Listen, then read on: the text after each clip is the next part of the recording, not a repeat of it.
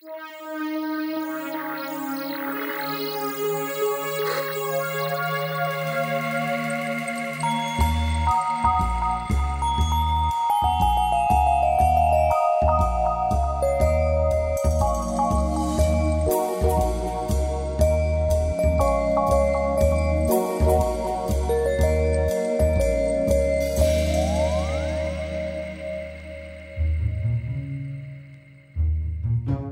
my parents and my in laws have this lurking concern that they have no idea how I make a living and a worry that I'm able to provide adequately for their grandchildren. And I've found giving them my business cards accumulated over the years working on governance programs doesn't exactly assuage their concerns. Here's some of the titles of the organisations I've worked for over the years.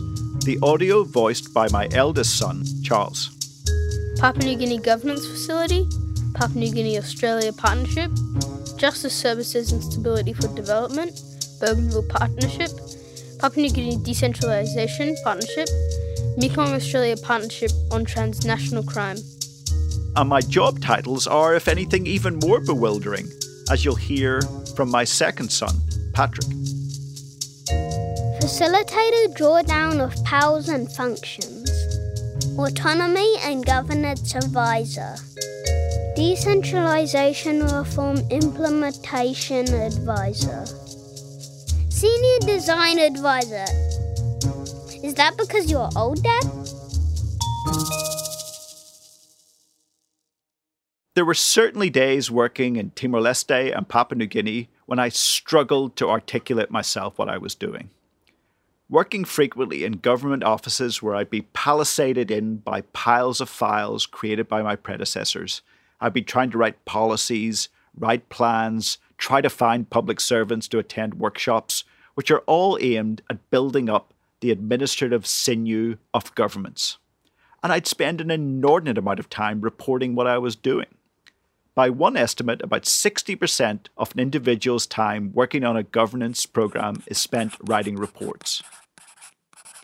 But often I was bored and at endless loose ends. There were days when nothing seemed to happen, when the governments I was meant to be working with did not seem to be present at all. Programs like the ones that I've worked on are ubiquitous features of Western statecraft. 27% of programs in Papua New Guinea focus on governance. I guess, in influence terms, the question is are these governance programs effective? Do governments in the region like them, grit their teeth, and tolerate them? And why do we keep focusing on them? To find out more about these matters, I sought out a guru on the subject, Graham Teskey. Graham was the principal governance specialist for the Australian Department of Foreign Affairs and Trade, where his role was to advise DFAT on its governance and public sector programs. Prior to moving to Canberra, Graham was a senior advisor at the World Bank and prior to that worked for the UK government's aid programme. Presently, he is principal global lead in the governance practice of Abt Australia.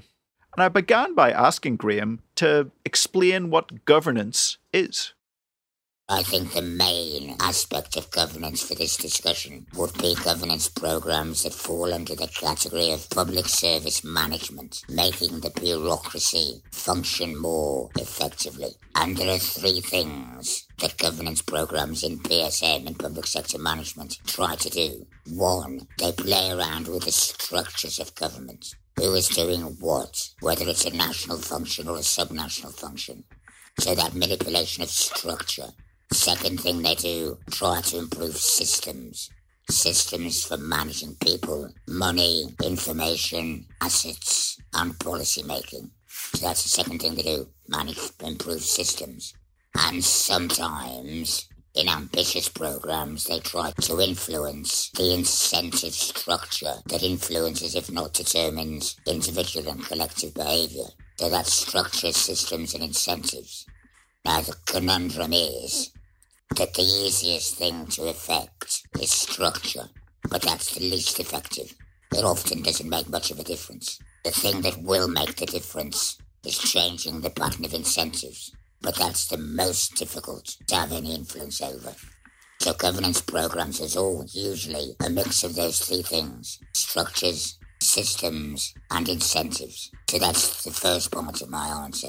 The second part of my answer why do governments do it? Why do they persist? And again, I think in principle that's a very easy question to answer. And that is because effective governance, and I'm using the term effective deliberately, not good governance, because good governance carries connotation of a particular form of government, and usually for donors it's liberal democracy. So donors try to fund effective governance because they directly influence, if not determine, both prosperity and security. If you've got an effective state that listens to its citizens and responds to their needs and provides the ability for the private sector to grow and develop and generate jobs, then you are to some extent going a long way to those dream goals of both security and prosperity. So donors are never going to stop funding governance programs. I mean, what influence on an everyday basis do these programs have, Graham? And I sort of, you know, declare my own position here, which is having worked on these programs. There were days where I was really, really busy, but there were other days where I sort of felt like a taxi driver idling at the airport waiting for a fare because nothing very much happened. And there was this tremendous pressure to try to make governance programs work, you know, as technocratic focus, developing manuals, developing policies, when what I think you're saying is that this is an inherently political process and not something that you can reduce to technical, easy columns on a spreadsheet. No, that's absolutely right. Let's take Papua New Guinea. Since 1975, Australia has spent millions and millions of dollars on governance, and all the projects are monitored and reported as being successful. But if you look at the macro indicators, world governance indicators, and all the others, Freedom House, etc., Bertelsmann, failed states index, whatever, they don't register that much of an improvement. So you've got this micro macro paradox. Some projects are deemed successful, but the overall state of what I'm calling effective governance doesn't seem to improve very much. So, I've just come back from both the Solomons and Papua New Guinea, and I talked to a lot of people working in governments who've been there for 5, 10, 15, in some cases 20 years. And interestingly enough, they gave me lots of examples of where things have undoubtedly improved, but they tend to be small scale process improvements. Digitization, electronic governance, the improvement of procurement systems, closing down loopholes for bad behaviour. So there are lots of small examples where donors can make a difference, but they don't seem to add up to a big change in the accountability and the integrity of overall performance. So quite what is missing, I don't know. Whether it's something about the systems not being right, there might be something in it. But ultimately, it comes back to what I said at the beginning. The incentives to perform, to be held accountable, either for governments writ large or individual public servants, aren't there. There are few consequences of doing the wrong thing, and probably not very many consequences, rewards for doing the right thing. I think elites in the Pacific are like, like elites in sub-Saharan Africa, South Asia, Southeast Asia. They like the parts of governance programs that deliver on their own interests and deliver to their supporters. They ignore the stuff that they don't like. But of course, it's impossible to generalize. The needs of a governance program in Fiji are completely different to the needs of a governance program in PNG and the Solomons. Where skills, where technical skills on, for example, accounting, public financial management, auditing, procurement, where they are scarce, there's no doubt that Pacific governments are very keen to put in place governance programs where it gets a bit sort of contentious is where those programs might get a little bit close to decision making and prevent the elites benefiting from rent seeking or whatever that sort of drives their own personal agendas.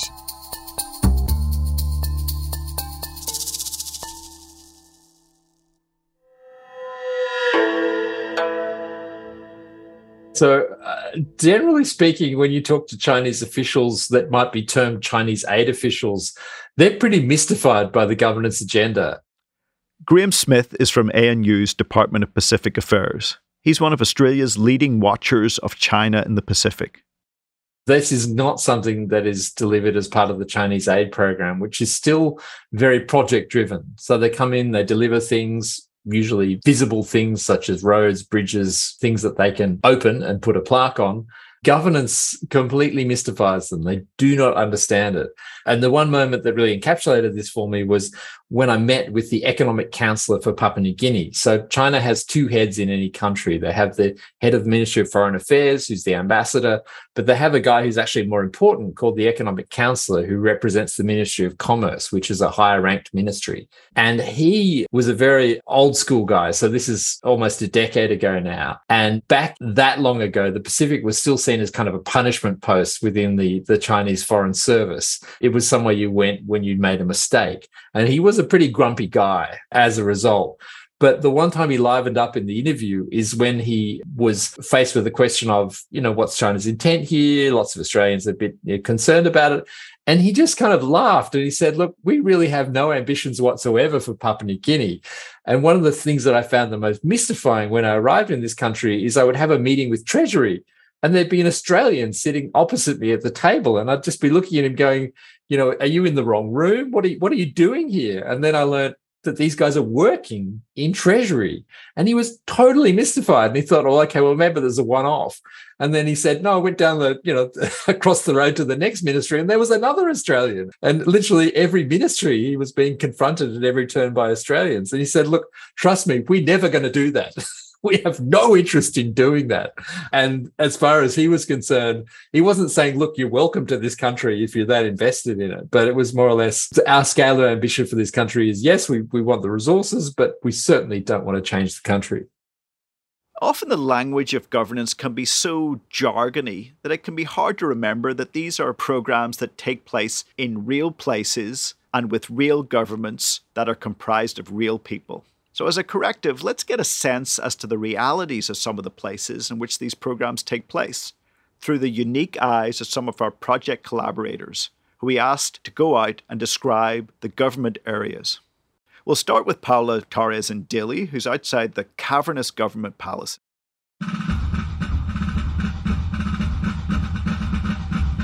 Standing outside from gate of Government Palace Dili. The building was a Portuguese colonial era, are now official workplace of Prime Minister and Constitutional Government of Timor-Leste. There are three separate big buildings. I'm curious to find out whose office where. Probably has around 200 government and stakeholder official cars in the car park. There is beautiful ocean and garden Lots of wild betel nut trees are thrown as well. This building is important building, so the security doesn't allow me to go inside unless I do an appointment at the beginning. Most of the governance programs in Dili are not actually located at the palace, but are managed out of a rather surreal business park outside of Dili, a 20 minute motorbike ride through the dust of Timor Leste's capital city. Hi, I'm outside the Palm Business Park. This is the main building of many of the program of office that based in Dili. I like to come in the morning to feel the fresh air. And I see everyone are getting ready for the work. Most of people in the park are from Timor-Leste, but there are lots of Indonesian 60 to 70 cars in the car park and Indonesian motorbikes as well. When I'm looking around, there are a lot of national and international programs based in one building. I see sign of partnership for human development, market development facility, European Union Embassy, Australia Development Partnership, GIZ, German Agency for International Cooperation, and World Bank. And here's Godfree describing Waigani, the chief administrative area in Port Moresby, which is modelled in some respects on Australia's capital, Canberra. The suburb of Waigani houses everything that a growing nation might need to advance itself, such as a gated city hall that's just as confusing to drive out of as it is to drive into, several luxury hotels that all look like they were built by architects from different centuries of Western history, and a whole swath of buildings of various shapes and sizes, From the Sir Manasupe House, or as it's more colloquially known due to its shape and color, the Pineapple Building, the National Library, which shares a lot more in common with the dilapidated state of Port Moresby General Hospital than it does its neighbor, the pristine courthouse that never seems to let an ounce of trash enter any of its various car parks, to the West New Britain House, which seems to be the only building in recent memory designed with traditional decals in mind almost like your typical standard government building was going through a rebellious phase and decided to go out and get a tattoo sleeve down half of its body, only without looking particularly bad. All of these installations are always quite noticeably high up off the hustle and bustle of the street vendors, rushing to cars who've stopped at a red light to show their goods while impatient drivers try not to make eye contact lest they pique the interest of a hungry hustler, only trying to make money move in much of the same way that these giants of stone, glass, and metal above them do. And to try to get some lived perspectives on the impacts of all this governance work, we stayed in Waigani, where we met two people well familiar with governance and public administration programs. My name is Joseph Nobetau. I'm from the autonomous region of Bougainville. I spent almost 30 years uh, in the public service, both in PNG and in the autonomous region of Bougainville. Half that time was with the Department of Foreign Affairs. That's where I started my public service career. Uh, one posting in Germany, the other one in Australia. And immigration, where I joined after foreign affairs, used to be part of foreign affairs as a division. And when I joined, we transformed immigration into a statutory authority, a self-funding organization, at its own head of the organization, the chief migration officer, and at the moment as his own minister as well. Joseph and I know each other from Bougainville, where he served as chief secretary of the autonomous Bougainville government from 2016 to 2019. He was kind enough to write a blurb for my recent book on Bougainville, but what he wanted to talk about here was the process by which he transformed Papua New Guinea's immigration service. It's not a story you'll read in a press release. PNG immigration was a dumping ground in foreign affairs.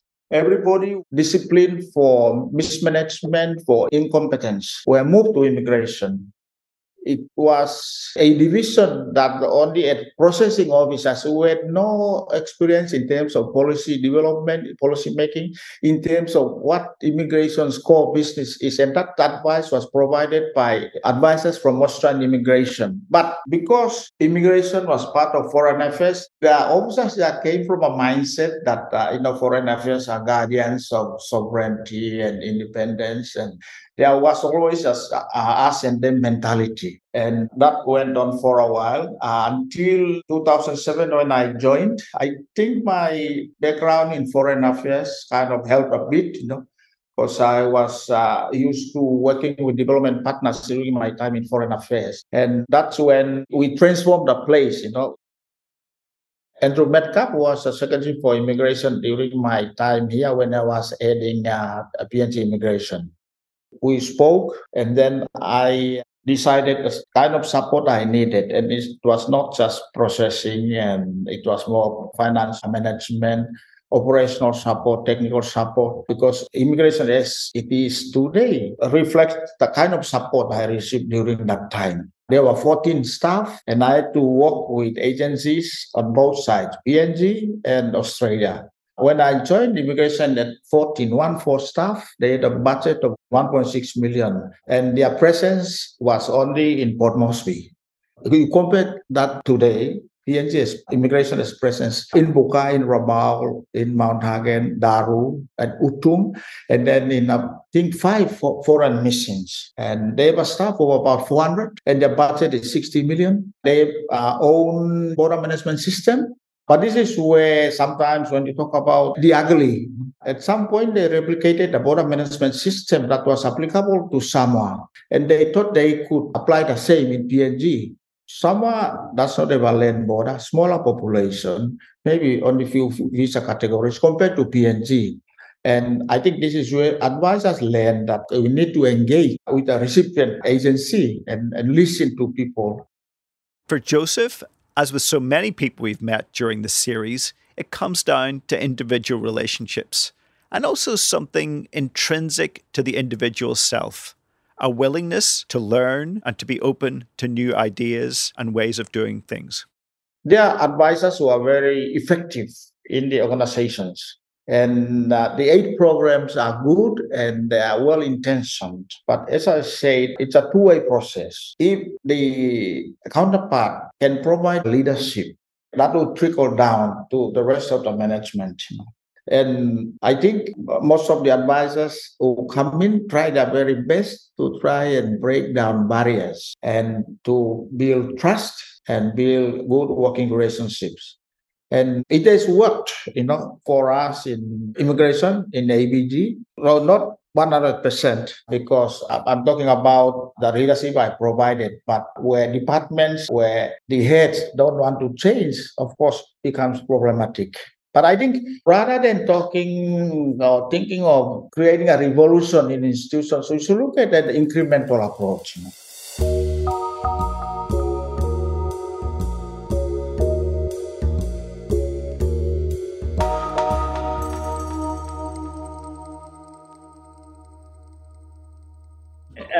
How are you? I'm good. Um, we've had a bit of a situation. Ruth is a former Obama scholar, community activist, and one of the many reasons I like her is that she's incapable of not giving a straight answer to a straight question. I began by asking her whether all the impact of this confetti of initiatives was still felt on the ground. For Ruth, all this governance and public administration work could not really be meaningful if the outside states promoting the reforms did not have a partner to work with in Port Moresby.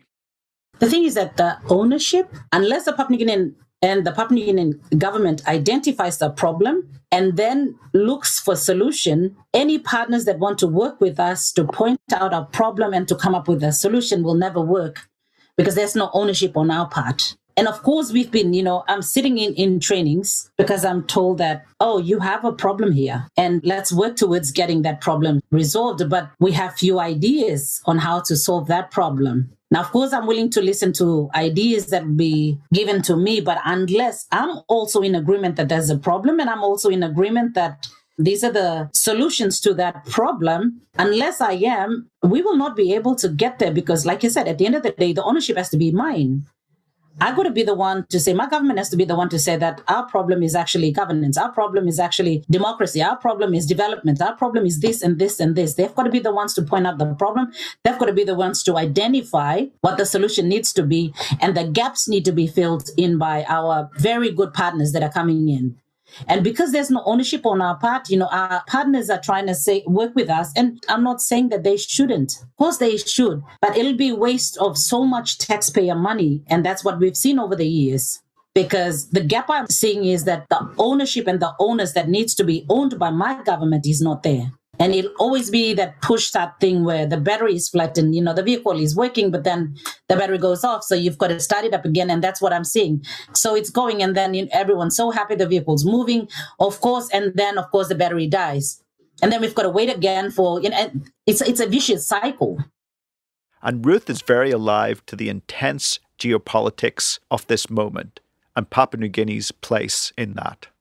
That's the thing, whether it's in, say, security and defense, we're looking at our waters now. We share borders with Australia. Uh, we are a very strategic um, country in the Pacific. You know, uh, regionally, we are very strategic. We're hearing of partners that are coming in because, again, are you coming in to work with us to protect your sovereignty? Or are you coming in to work with us and protect our sovereignty because you see us as a very crucial partner in the region? Whose interest are you pushing when you're coming in to say that, oh, we need to build our naval base here because, you know, it's a strategic corridor. So is it strategic to you or is it strategic to us? If you want to build your asylum on our island to process your refugee, does it serve you or does it serve me? And those are the things, you know, you want to help build us up as an important state so that we'll be strengthened. But then is it something that serves both our interest? Or when I look at it, the scales are actually in your favor than in mine. even even when it comes to you know whether it's diplomatic whether it's you know about economic benefits whatever it is um, it's got to be something that if you're working with our country with our government then it's got to be both ways or maybe more so us because we're the one actually on the lower end of the development pool so maybe it should benefit us more than you. But when you see the old picture, sometimes it actually privileges the donor countries more than it does us. Do you have an example that comes to mind of where the balance is kind of in the wrong between Papua New Guinea and another state that wants to work with Papua New Guinea? I mean, yeah, I like I said, the Manus deal. My fellow Australians, from this point forward, asylum seekers who arrive in Australia by boat will be sent to Papua New Guinea for processing and resettlement. I mean, we got not only where we settled with, you know, people that came from countries that wanted to go into Australia, it also put a lot of strain on our government as well. And of course, you know, we were given compensation and when I say compensation, I mean compensation. Okay, we'll do up your hospital. We'll do this for you and do that for you. But you to allow these people on your island so that we process them. And if we don't want the ones that we don't want, you'll have to actually get them and resettle them in your country. Did we ask for that? Do we have the infrastructure to be able to cater for that? And of course, I know that there was money given, but the fact is, we're dealing with a situation that we already have a system that is barely working, whether it's in health, it's in education, whether it's in employment, whatever it is, economic. We have a system that is barely working. And then we have an agreement like this that from start to finish, it favors the opposing government more than it does us. How can you now start to build trust again when you have an agreement like that that goes wrong? And we're able now to see that oh no, you know, we got the short end of the stick. And now we've been proposed again, oh, we need to fix your governance system because this is what is. So we're putting this and this much money in. How can you keep on at something when you're teaching us that, look, we're not genuine? You're not being genuine, and then you keep expecting us to go into all these different trainings after trainings and policies that would benefit us. It puts at the back of our mind that, you know, maybe this is for them more than for us. So let me ask you a question about these trainings and these policies and these plans. Because, you know, every time I come to Papua New Guinea, I turn on the television or I open the newspaper and every day it has someone announcing a new plan. Like, you know, the minister is very happy with this five year plan or this 15 year plan. I think Papua New Guinea has what? Vision 2050? Let me ask you a direct question. Does anyone read these plans? No. Maybe some people do. Maybe some do. After time, I'm not even able to understand in my layman's term the development jargons that are put into it to make the book so thick. Sorry, I'm not reading those. The ones that are supposed to be implementing those policies, no, they're not reading it. But the ones that are funding it, they're reading it because they want to make sure that word for word it privileges their institution. Word for word, it's what they're asking the policy to be to be. But when it comes down to the ones that are supposed to adopt it and implement it, it hardly scratches the surface. After time, there's certain criteria that is put into those policy, can't even meet. There's certain English standards, and not to say that, you know, we don't understand English. So there's some brilliant people from the deep south that are able to understand. But it's like I said, when it comes to the whole part about implementing this, translating it, contextualizing it, it doesn't resonate. It doesn't gel. So while it's we say that it's important that people write this policy, it's also equally important that people that you write those policy for are able to be part of it or are able to understand it or they are able to influence how that policy is written most times it feels like there's another player we don't see that the policy is written for, that it has to tick some certain boxes. So we are like the secondary reader of that policy, but there's a primary one that it's written for.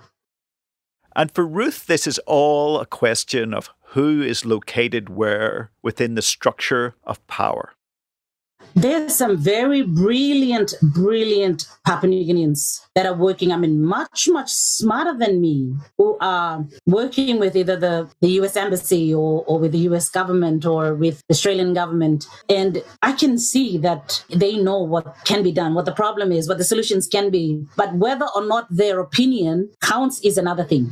And whether or not they want to risk their job security, again, is another thing. Papua New Guinea is a very tough place to live you don't have a job, you don't have a job. And if you're working for the Australian government, that's like the top tier. So for you to approach yourself and put your job in line, especially when you don't have a system that is gonna take care of you when you do wanna call it out. It's all those people that are working in there that really need to think about their own job security as well. But you mentioned um, Minister Penny Wong. Let me tell you, that woman is amazing completely, utterly amazing. She came in fresh straight after visiting the Pacific to Papua New Guinea. And the first thing she asked us when she came over for a meeting, there were a few of us that were asked to meet with her. First thing she asked us was, if you were me, what would you do? And for me, that question is the one that needs to be asked by every partners that comes in. Every policy is now has to be rewritten. So they have that question right at the top. What did you say to her? What did you tell Penny Wong? One of the first things I did was take a risk. We can't keep protecting our institutional privileges because the more you do that, you're going to do the same thing over and over and not get the results you want. The law and justice sector in Papua New Guinea has been funded by the Australian government. What is the data to prove these are the tangible things that we've done? Okay, fine. Family Sexual Violence Unit. All these trainings that we've given to police, attaching the police from Australia here. But what has changed? What we want to know is okay, so what has changed after all these different policies that we've put in place, all the different programs that we've done, all the different fundings that have gone in?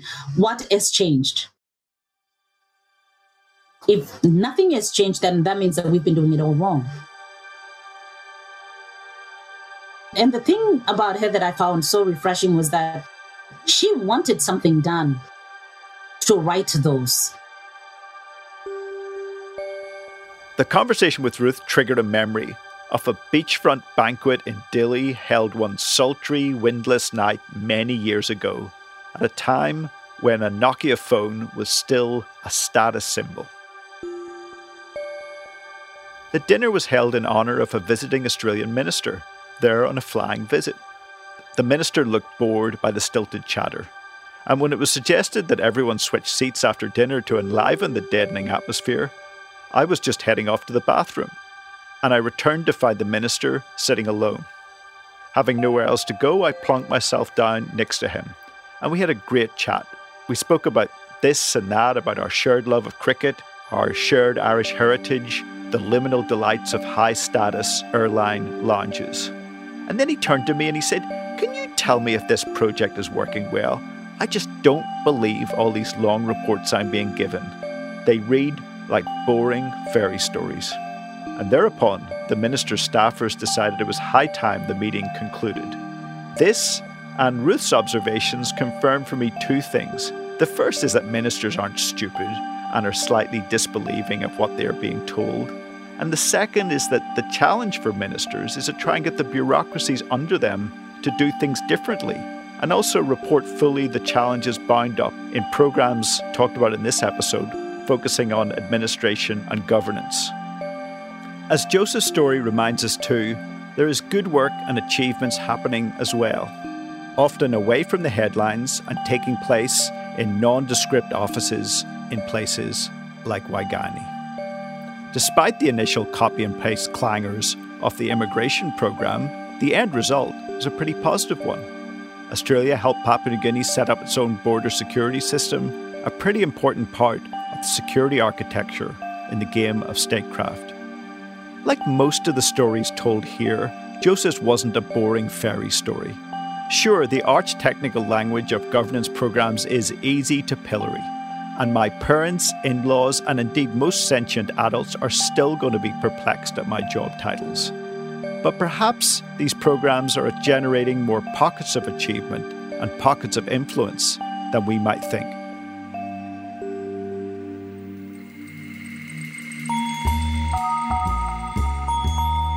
In the next and final episode of Statecraftiness, we travel to Vanuatu to examine how defence training is responding to the new geostrategic climate. I'm your host, Gordon Peake. Mark Peter Nataras and Shanna Ryan at Cultural Pulse produced the podcast. Joanne Wallis at University of Adelaide is the executive producer. Luther Canute is the sound engineer and producer. This activity was supported by the Australian Government through a grant by the Australian Department of Defence to the University of Adelaide. The views expressed are those of the authors and are not necessarily those of the Australian Government, the Australian Department of Defence, or the University of Adelaide.